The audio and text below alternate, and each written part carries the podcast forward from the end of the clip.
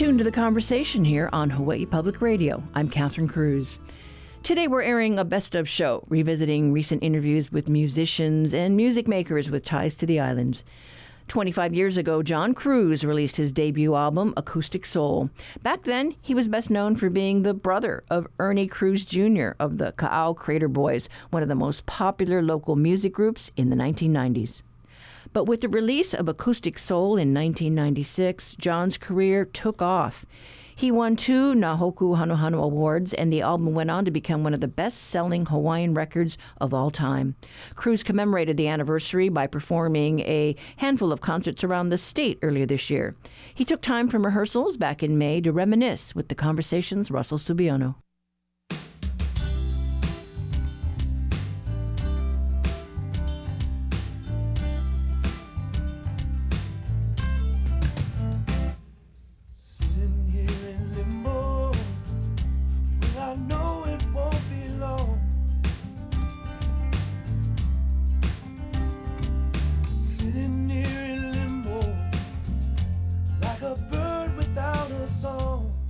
When you were writing and recording the songs, did you have any idea that it would make the impact that it did?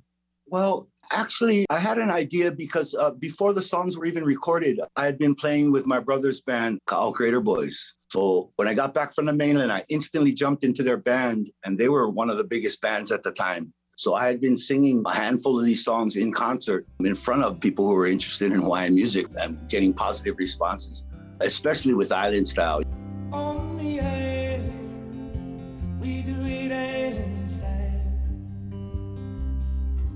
From the mountain to the ocean, from the windward to the leeward side. That song was like an instant hit even before it was recorded, just from playing it live. So I knew the song was special already in people's minds and stuff and hearts, as long as I didn't screw it up when I recorded it, you know? Yeah.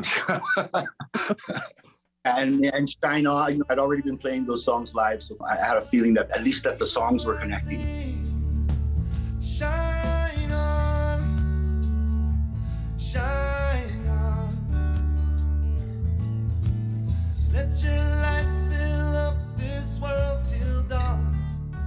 I know that you grew up on Oahu in a very musically inclined family.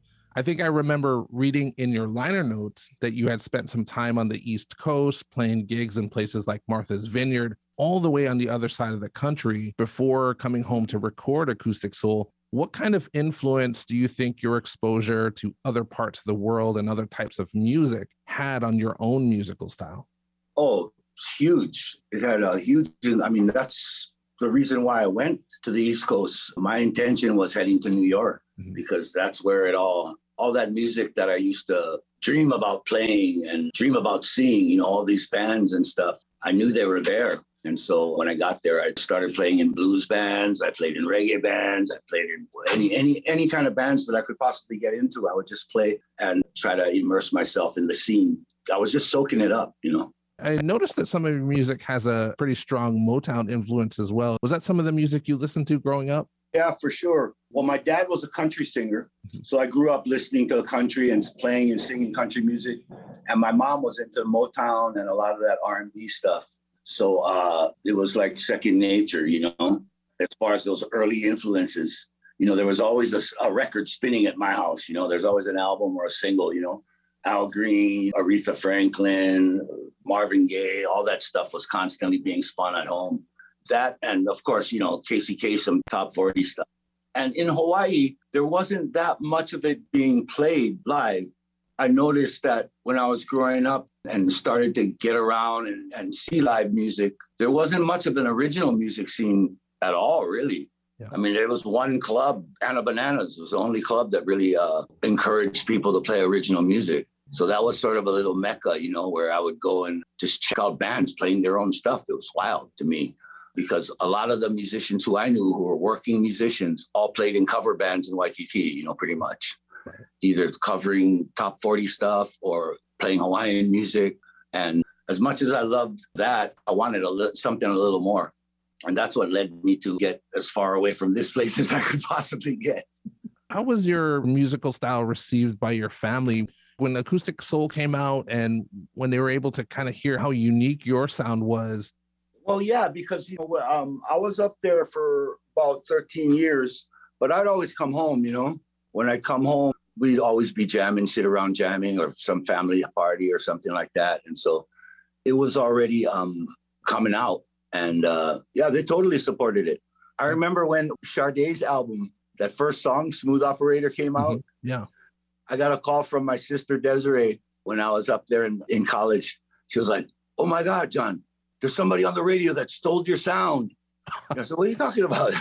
And she's like, "That Smooth Operator song, it sounds like your kind of style, Yeah. And remember when that came out, it was nothing like it on the radio. Right. But it was that, sort of influence of soul, a little Caribbean kind of style, island, Caribbean style rhythms and pop. And so that was a little bright spot of the whole top 40 thing. I said, "Oh, wow, maybe there's a chance at something." Probably the most beloved song on your album, Acoustic Soul, certainly your most streamed song, is Island Style. For a song that describes what it's like to live in Hawaii, you could have sung about going to the beach or hanging out with friends or going to luau's, but you included lines about helping your grandma clean her yard. You go grandma's house on that weekend clean yard, 'cause if we don't go, grandma gotta work. What led you to write those lyrics? Well, I started writing it when I was still living in New York, just missing home, and my brother Ernie used to send me all the latest music, when a Hawaii band would come out with something, he would send me, a cassette tape or something of it, it was cassettes back then. And, I would be anticipating this because he would be saying like, "Oh, you remember so-and-so guys? Yeah, well, they just came out with a new album. It's pretty good, blah, blah, blah. It's getting played on the radio. Send me it." And so I'd be anticipating it. And I always kind of would be not disappointed, but in one sense, it sort of supported my reason for leaving in the first place, mm-hmm. in that the music didn't seem like there was anything new being injected into the music in Hawaii, except the Hawaiian stuff. Reggae was a huge influence. So the song was... I was when thinking about, okay, what do I really miss about Hawaii? And at the same time, what was I expecting to hear, when he sends me something? And so that first verse, "Mama's in the kitchen and I on the island, we do it island style," came right out. And I just had that for a little while. Now, when I came home, finished the song, it was just another thing, just thinking about, wow, what in particular is, for me, is Hawaii. What does Hawaii mean? And, when you're living on the East Coast, people go, "You're from Hawaii. What are you doing here? It's so beautiful there. Don't you miss it? Don't you miss the beaches?" And kind of, you know what I mean? But we've had that all our lives, you know what I mean? So it's not like we know it's always going to be here. But really what I, as far as the grandma verse, was just something that was very particular to me that just said Hawaii, at least my Hawaii. We all have our own experiences, but... That was a classic. My mom, because a few periods of my young childhood, we lived with my grandma, my mom and my brothers and sisters, in transition periods and stuff. So it's always like, "Hey, go help your grandma clean yard." Instead of watching cartoons Saturday morning, whatever. It's like, "Hey, get outside, go help grandma clean yard." So that's where that came from. Yeah, I love it. It's my favorite line just because I had the same experience spending time with my grandma in her yard. One of the other songs on Acoustic Soul, "Kawaile hua a'ala ka honua," is your only Hawaiian language song on the album. Kawaile hua a'ala ka honua.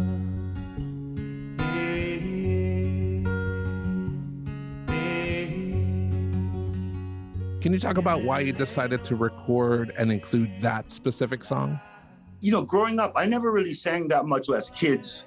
We never sang that much Hawaiian music. Like, I have friends who are Hawaiian, who, local kids who, that's all they listened to was, KCCN. I mean, you went to their house, that's all you ever heard was Hawaiian music, Any records that were on were just Hawaiian music. And our house wasn't like that.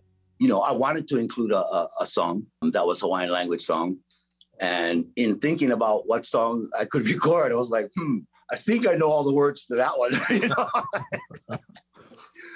Besides that, I remember when Frank Hewitt, who wrote the song, he received the Nā Hōkū Hanohano for Song of the Year for that song. And it was on the Casimero Brothers' first album, when they left from the Sunday Manoa and did their first album as a group. Mm-hmm. I just remember him going up and receiving the Hōkū Award, for Song of the Year, because it goes to the writer, the Song of the Year Award.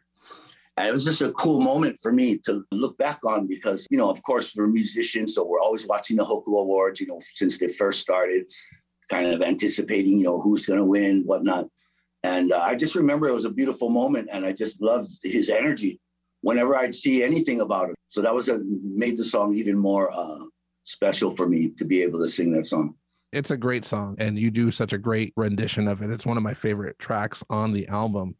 Your manager, Mark Tyrone, has said that Acoustic Soul is a statement of your core values and a quest to inspire Hawaiians and people of Hawaii to see what we can achieve when we commit to being true to ourselves and not settling for simply good enough.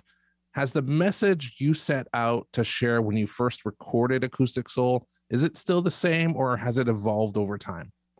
It's mostly kind of stayed the same. You know, fortunately, you know, music is a big part of my life, and I'm able to do it in a way that connects with people.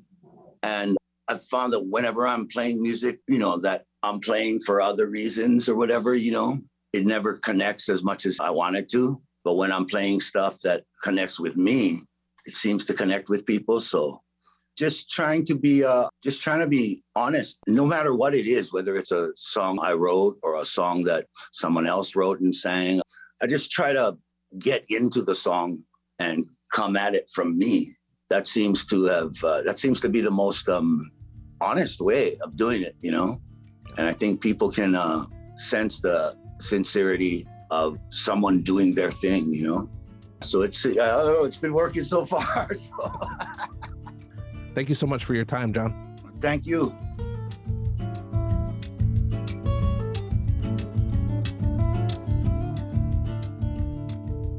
That was a rebroadcast of an interview between famed local musician John Cruz and HPR's Russell Subiono, which originally aired on May 26, 2022. They were talking about the 25th anniversary of the release of Cruz's debut album, Acoustic Soul.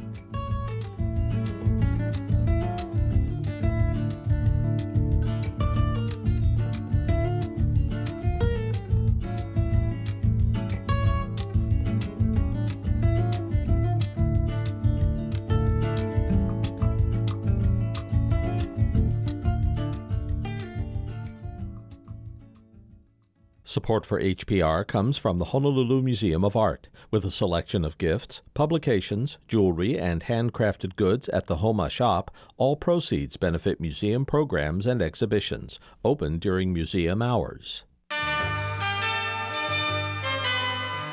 Each week, New Dimensions explores the social, political, scientific, environmental, and spiritual frontiers with some of today's foremost social innovators, thinkers, scientists, and creative artists. Hi, I'm Father Francis Tizo, author of Rainbow Body and Resurrection.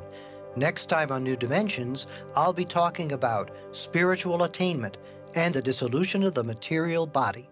Beginning Sunday morning at 11. Support for The Conversation comes from the HPR Local Talk Show Fund, whose contributors help Hawaii Public Radio sustain and grow its locally produced talk shows. Mahalo to contributor Anchor Systems Hawaii.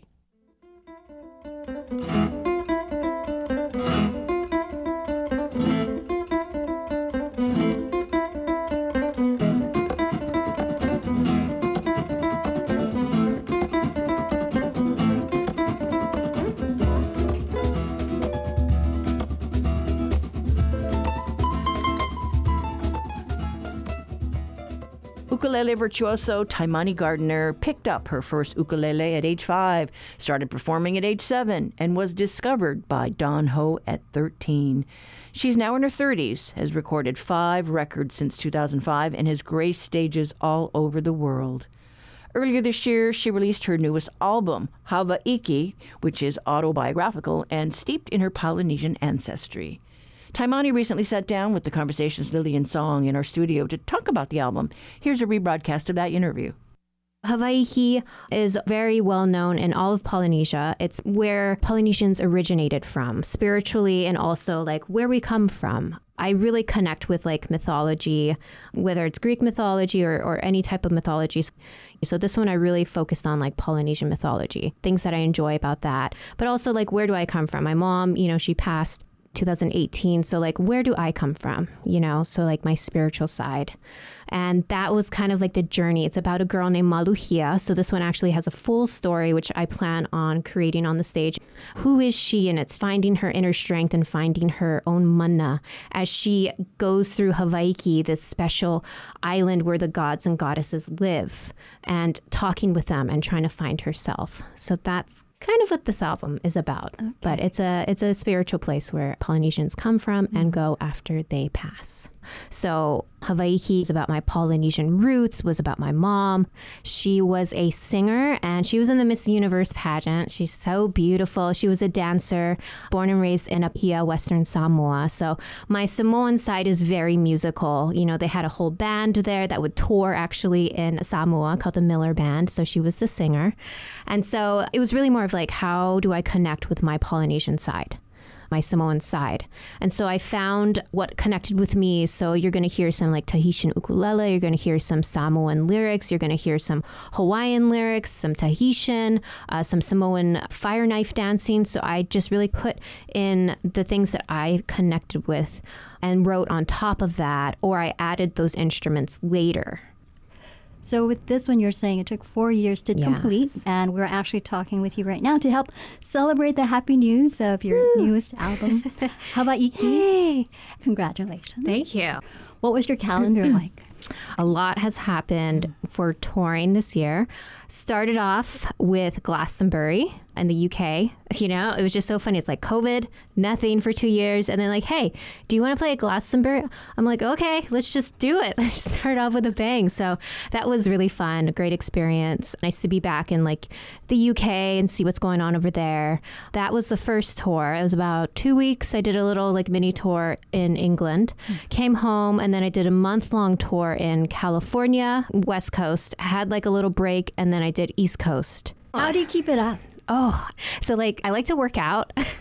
Naturally, it gives you a lot of energy. And then I have a manager, Mark Tyrone. I try and keep up with him because he's doing so many different, you know, ideas. And so he just keeps me going. You know, we work really well together. So he's just like this. And then I've got a signature ukulele coming out before Christmas. So I'm just doing it all while I can, you know. It's just so crazy how you did nothing for a while. And so now you're just like, I want to do everything again.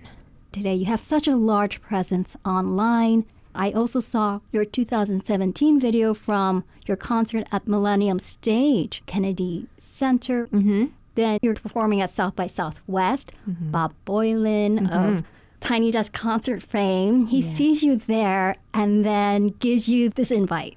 Yes. That was a huge deal, too. Just because, like, first Hawaii artist on NPR's Tiny Desk, you know. So I really wanted to make Hawaii proud and show what the ukulele can do. It was fun. That was also in Washington, D.C. And knowing all about the Tiny Desk, it really was just an honor to be there. And I had a Hawaiian dancer come up during my set, too. So I just wanted to, like, really share the culture as much as I could. We've been talking about you, but why don't you show us that other side that you're so known for? Mm-hmm. Okay. All right. Well, you guys, I brought my ukulele. This is actually my new baby. I got it a month ago, so I'm just breaking her in, and she sounds great. Okay. I'm going to play something maybe off of the new album just to get us into the feel. This one's called Ladybird. I was walking in Ladybird Grove and this melody came upon me. So it's a fun little bossa nova thing. So I hope you guys enjoy a little snippet of Ladybird.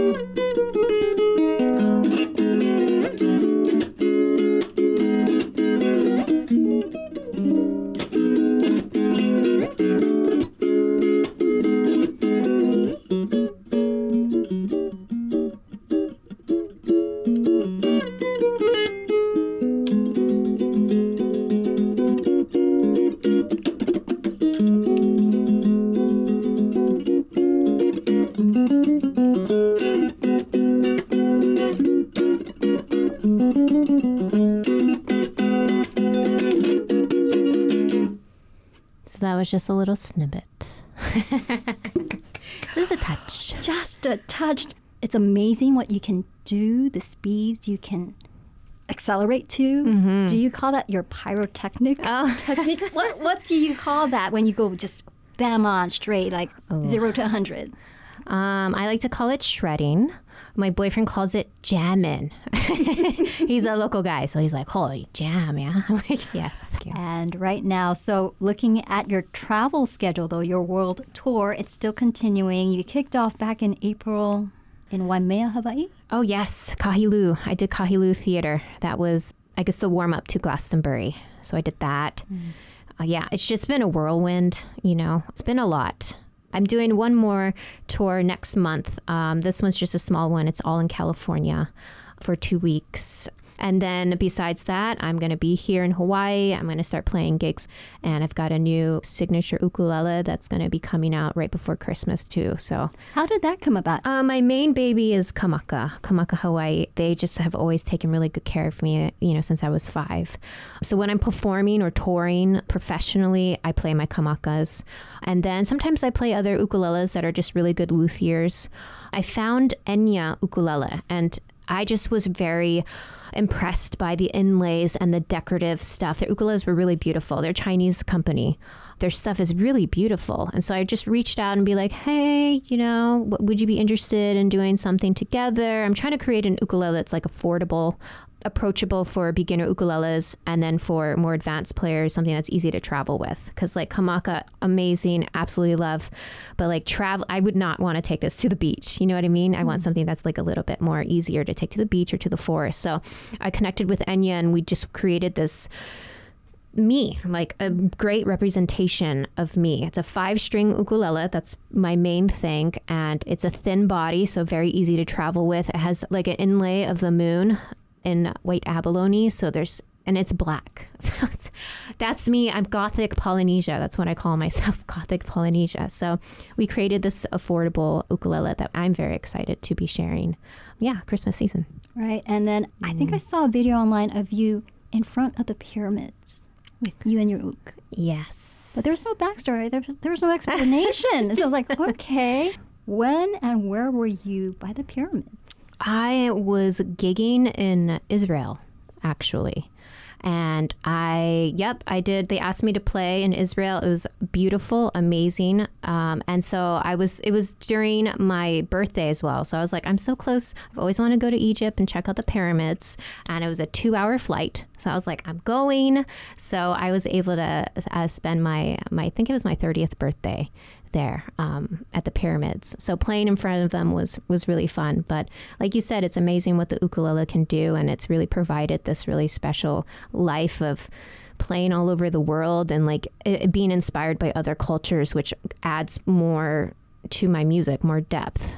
Final thoughts? I just want to say thank you for supporting me through the years, as well as HBR, the conversation. It's so nice to be able to get back into the saddle and support each other and support the arts. So I hope you guys enjoy the new album. It really is very, very special and close to my heart. And I hope you feel groovy when you listen to it. So thank you very much. And it was a pleasure being here again. That was an interview between ukulele virtuoso Taimane Gardner and HPR's Lillian Song, which originally aired on October 11th, 2022. Taimane's new album, Hawaiki, is out now, and here she is with the song Bora Bora Sunset.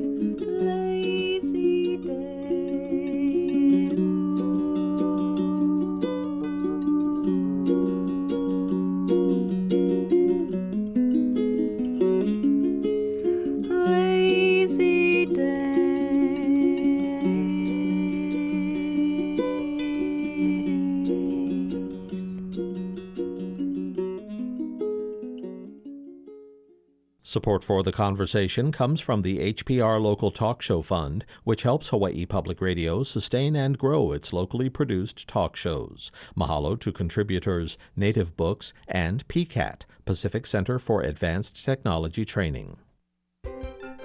This week on Science Friday, looking back 75 years to the invention of the transistor. In December 1947, there was exactly one transistor. There are now something like 20 billion trillion Why the Transistor may be the most important invention of the 20th century. It's on Science Friday from WNYC Studios. Beginning this afternoon at 1. Support for Hawaii Public Radio comes from the new Hawaii Island Community Health Center, committed to providing Hawaii Island's ohana with comprehensive health care, island-wide. hicommunityhealthcenter.org.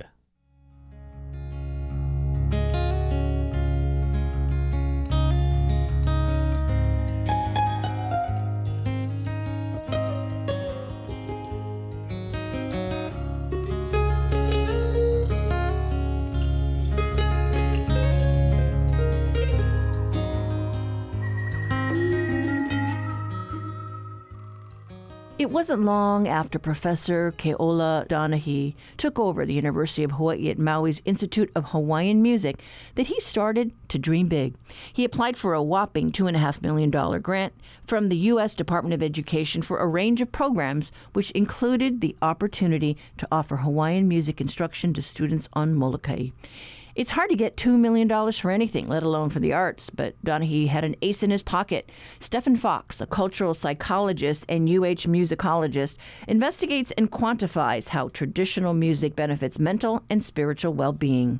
With the money in hand and Fox's analytical support backing him, Donaghy set off to Molokai. But the program was only one semester in when a new variable was added to the equation, COVID-19. The pandemic put both Donaghy's commitment and Fox's theory to the test. Here's a rebroadcast of the interview that HPR's Savannah Harriman Pope did with Donaghy and Fox about the experience.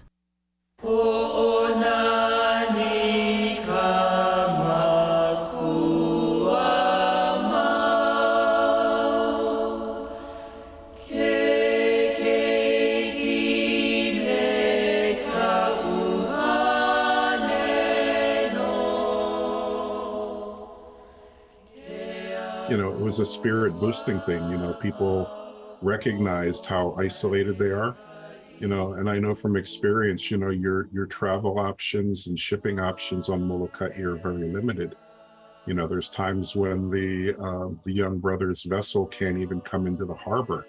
So you wonder if, you know, you're going to have bread to make your children's sandwiches the next week. The only planes that were operating at the time that we were conducting it were these single seat, 9-seat aircrafts that would sometimes get canceled too. You know, I had it happen to me a couple times. So, you know, the amount of isolation they already experienced was just exacerbated by COVID. You know, now you can't even leave the island. Even for us, when we started back traveling to Molokai, we had to get permission of our mayor. For every trip, we had to contact their office and get him to approve our traveling to the island. You know, it was stressful, but the students made it clear, we need this. We need this contact. We need to know that, you know, there are people outside of our island that care about what's going on with us. And for me, the same way. I mean, I think, you know, emotionally, psychologically, it helped me to be making that trip and maintaining contact with the folks and appreciating what they were going through and how our program was contributing to their mental well-being. So that was pretty joyful, but also difficult because we were using the Molokai Community Health Center, you know, an open lanai. We're all having to wear masks and everything. But spring of last year, 2021, we were able to bring them over 2 consecutive weekends in smaller groups and did all the recording that was necessary for them to complete their capstone project, which is, you know, recording a CD. 2 months ago, you know, we won a Nā Hōkū Hanohano Award for it. It was really unexpected. You know, there were some really excellent recordings in that category, and we really didn't expect to win. And Stefan and I were in Portugal during that time, so I'm watching on my computer, and holy mackerel, we actually won. And so we were presenting about that cohort, about that experience of COVID, and how with my research, my end of it, it wasn't like people got better psychologically, but most of the world, like 80% of the world, was showing symptoms of depression and or anxiety. And those symptoms were not showing up. They didn't really go up, but they also didn't crash out like everybody else did. So the implication is that maybe IHM and this traditional musical practice served as a resource, as a buffer to prevent the bad psychological effects. When you think of everything that went right and all the ways people doubled down and recommitted to this process, when you think of, one, the difficulty in getting funding for the arts to begin with, and then the logistical hurdles to bringing these resources to rural communities, do you anticipate that we are overlooking true artistic talent in rural areas because we don't have the funding or the logistical resources to spotlight those talents? Absolutely. I mean, in general, the multiple effects of arts are not something that culturally the U.S. is really valuing right now. So we have a lot of people who don't have the funding, they don't have the access to performance spaces or recording. And particularly in Hawaii, we have so many people who are geographically isolated. And so that's one of the things that we hope that we can do, is to contribute to the knowledge base of, arts are not just like something superfluous that we can do if we want and leave out if we want to. Yeah. So I wrote the grant application, and I think one of the things that really sold it, to the funders at USDOE was a section that Stephen contributed that talked about, he can quantify these benefits in a way that I don't know if anyone else has done before, showing that particularly with, indigenous cultures like this, that participation in performing arts actually has a proven benefit that he can quantify. If we had not had that element, I question whether or not we would have gotten the grant if we had just gone with the touchy-feely, qualitative kind of approach and not had the numbers to back it up. I think it would have been a harder sell to the funders. Music plays a role in many people's lives, whether or not they are professional musicians. Do you think that this buffering, this scaffolding that was put in place by the students' participation in music was particular to Hawaiian music, or would we have seen this with other types of music as well? That's the question I've been asked a lot in the course of the doctorate and everything else. So with traditional musics, there are a couple of elements that are not necessarily present in, let's say, classical music, not of your culture. So one aspect is connection with other people of your ethnic group, maybe. Another is your identity. So for, let's say, a person of Hawaiian ancestry who is playing Hawaiian music, well, the language may be an important part. The content shows a particular worldview. So these are all things that work together. So identity, cultural knowledge, and connectedness are the main factors that I identified doing my research as being particularly important in traditional arts. And it's a little bit different if you're talking about other art forms. Somebody may have a strong identity as a musician, but it may not really deeply connect with who they are. Can you describe kind of the range of experiences or interests that students in this program have? What's your average student like? There is no such thing. Say for Moloka'i, the youngest student we had was a homeschooled young lady who was only 17 at the time. The oldest person in the class was about 65 or 66, and everything in between. It's a challenge to try to make sure that everybody's getting something out of it, what they need or want to get out of the program. But also, the students help each other out a lot. For this most recent album, students either created an original work or revisited an old song, provided an interpretation of an old song that had to do with Moloka'i. Can you provide some examples of what your students did to bring their own vision to these songs? Well, one of the different elements of the Moloka'i students is most of them had some significant Hawaiian language background. So they weren't starting off, many of our students here, they have to go into first year Hawaiian and learn the fundamentals. There were some whose language was excellent. So that gave us a lot to work with. I believe 7 of the 8 recordings we did were originals because the students had very strong ideas. So there was one young lady in the program who wanted to write a song for this area on the north shore of Moloka'i called Mo'omomi. And it's along the north shore. It's like one of the first real beaches on the north shore. once, you know, you've come down from the cliff area. And, you know, we were struggling a little bit with it. And then I took her and I guided her on a dive into the newspapers from the 1800s. And we found a newspaper story. It was an account by a ship captain who was sailing past that area and describing the features of the beach and the rocks and everything that he was seeing as he sailed past Mo'omomi. And we found some terms that I usually don't hear, but I'm like, we need to bring these things into the song, because a lot of times with Malay, you'll get, you know, particularly within an experienced composer, you'll get some kind of generic terms like for a beach, like kahakai. And we found a reference to kaiku'ono, which is, it's not quite a full bay, but just kind of this soft crescent shape of the beach. So we were able to bring that into the mele.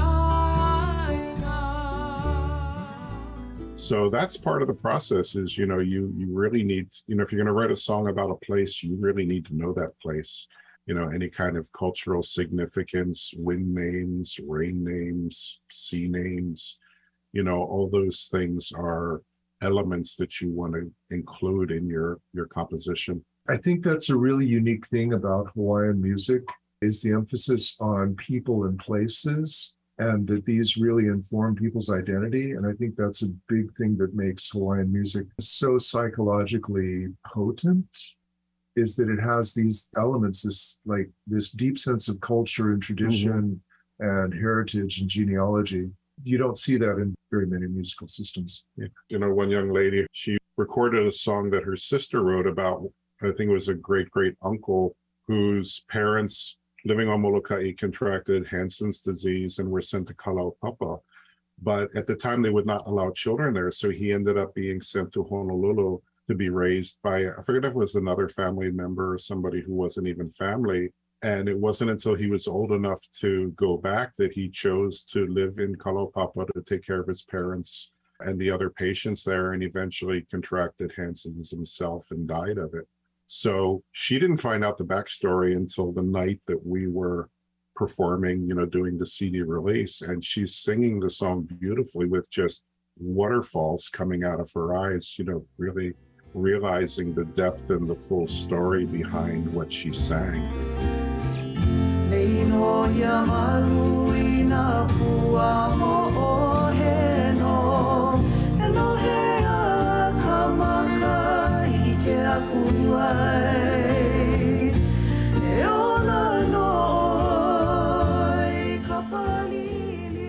Seeing the students connect with where they live in that way and with ancestors, and I could go on and on. Every song has a story behind it like that. I get really, you know, misty when I start thinking about it. I was able to be part of that process. That's such an example about talent that we're missing out on. You know, Molokai doesn't have the tourist flow, and that's probably a good thing, but it means that those people are not really going to be heard unless something like this is done.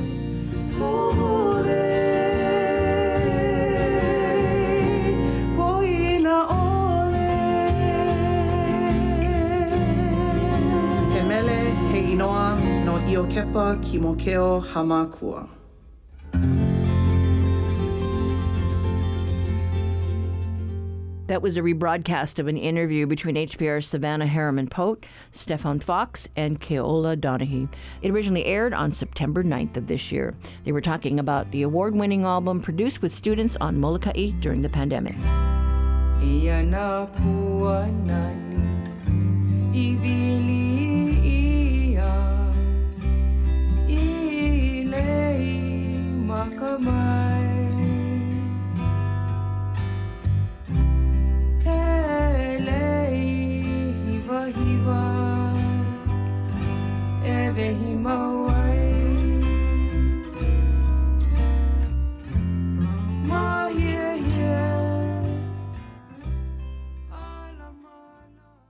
Support for HPR comes from Magnolia Boutique and Gallery, open daily in Kahala Mall, featuring Oahu-based artist Suzanne Jennerich, 10 to 1, December 18th. Children's art coloring books, prints, tea towels, and nesting dolls available. On the next Fresh Air, the Hollywood blacklist and the making of the classic Western High Noon. Its screenwriter was blacklisted in the early 50s during the period of anti-communist hysteria. He wrote High Noon as a parable about the blacklist. We'll hear from Glenn Frankel, author of the book High Noon. This year is the film's 70th anniversary. Join us. Beginning this afternoon at 3, following Science Friday. Support for Hawaii Public Radio comes from Mobi, a Hawaii wireless company since 2005, featuring a locally based customer care team committed to problem solving and personal service for each client. Learn more at mobi.com.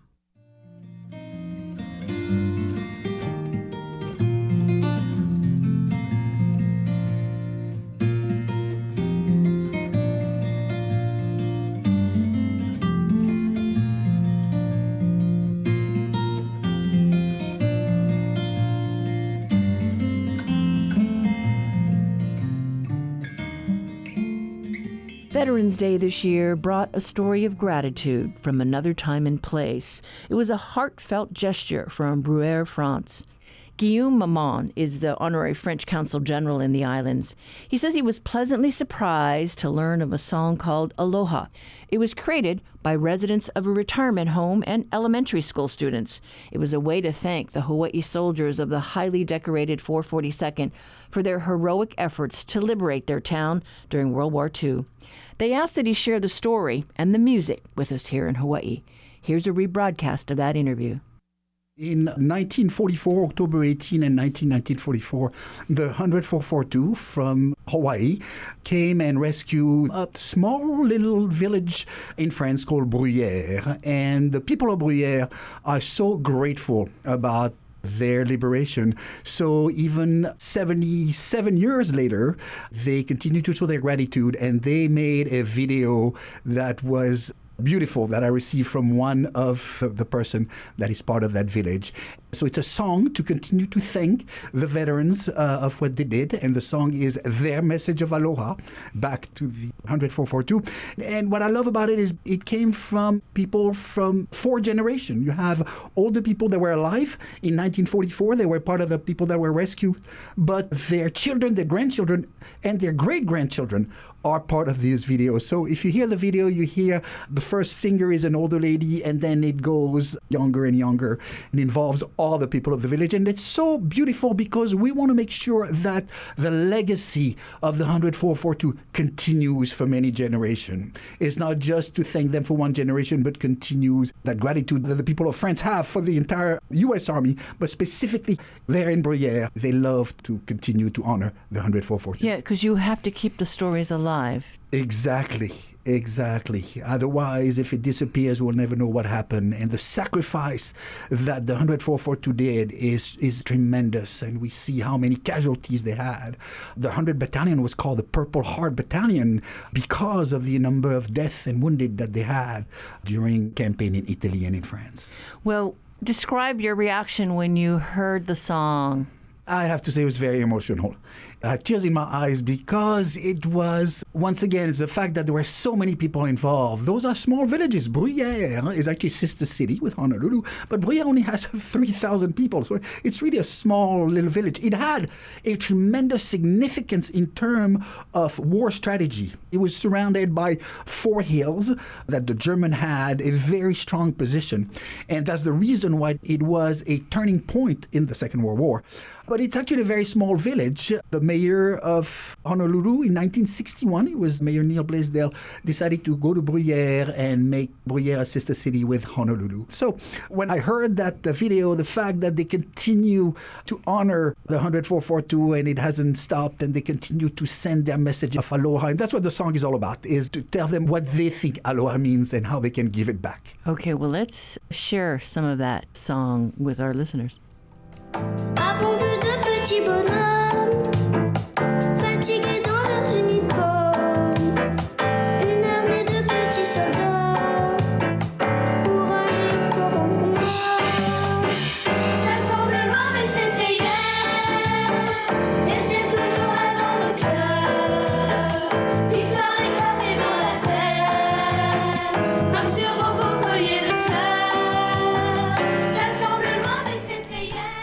So translate for us. Yes, it's beautiful. So they say those little soldiers came and rescued us, and we want to make sure that we continue to thank them. L'histoire est gravée dans nos terres means their story or history is engraved in our ground, and we want to make sure that we continue to perpetuate this history. So that's some of the lyrics that they're talking about. And they talk about their collier de fleurs means their lays that they want to give back to those people, and they wish they can have the soldiers of the 442nd come back so they can give them their lays, their version of a lay. So their flower lay. Exactly, flower lay, exactly. And so this was put together by members of this town. It involved the retirement community and the young children there. Exactly, and that's what I love about it, because it involved the entire community. I saw some of the people were over 90 years old, and then we see in the video some 5-year-old children singing. So it really involve the entire community. There's a gentleman after that who comes with his guitar and sings in English also to bring that sister city relationship. It's very emotional, and I love listening to that song. And like I said, I don't tear easily, but the tears in my eyes when I heard that because to continue this gratitude. You know, it's so important. I always say that. You know, my mother was alive in 1944, so when the American Army came, it means a lot to her, but she told us the story, so it means a lot to me as well. And I tell the story to my children. It means a lot to them as well. So it's important that we continue to show our love for our rescuers. And I always say that this is an important thing that we continue saying. And so specifically in that region of France. And we should mention that you did go back to that town for a big anniversary. Yes, thank you. So in 2019, that was the 75th anniversary of the Battle of Bruyère and Bifontaine. So on October 18 and 19, 2019, we went to Bruyère. We were invited by the Mayor Yves Bonjean. Mayor Caldwell came, as well as a delegation from the city. U.S. Representative Case came as well, and we had a pretty big delegation of people from Hawaii. Sons and daughters of the 442nd came as well. So we had it was a big ceremony. There were hundreds of people coming. We had someone who came and danced for us. So there was a hula presentation in the area where the 442nd fought in that those fields, in those mountains. So once again, there was a powerful moment that we had, and that's when we had people meeting other people. I want to talk about the rescue of the Lost Battalion. There was a horrible battle.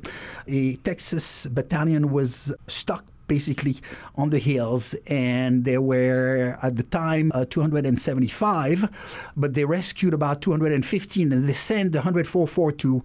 I was tired. They already had many battles, and there was actually more casualties. To save 115 of those Texas soldiers, they had 800 casualties. So it means they were killed in action, missing in action, and wounded in action. So there were more people that perished and were wounded than they actually rescued.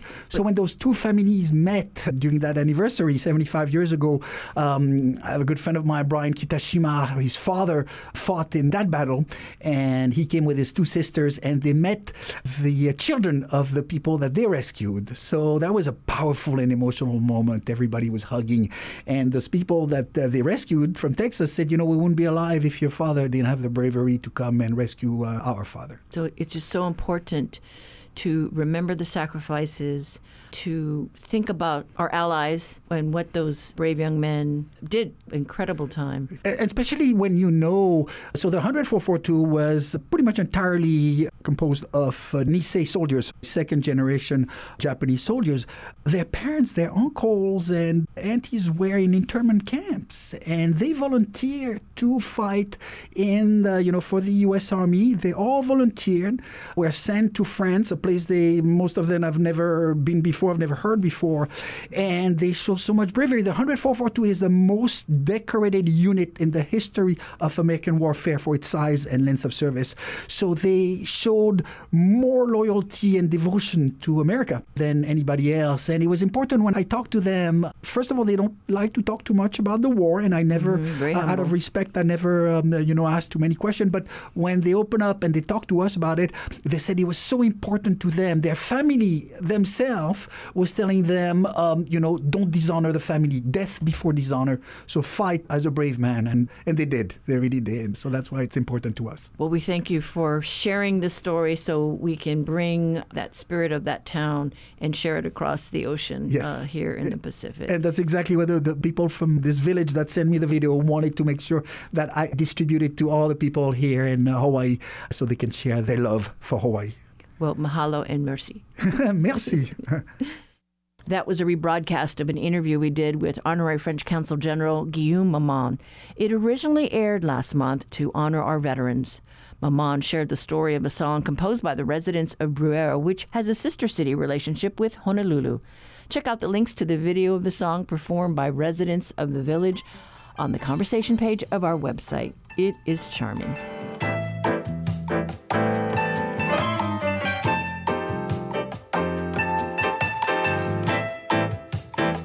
Tant de villes et tant d'âmes brisées, et surtout tant d'hommes emportés.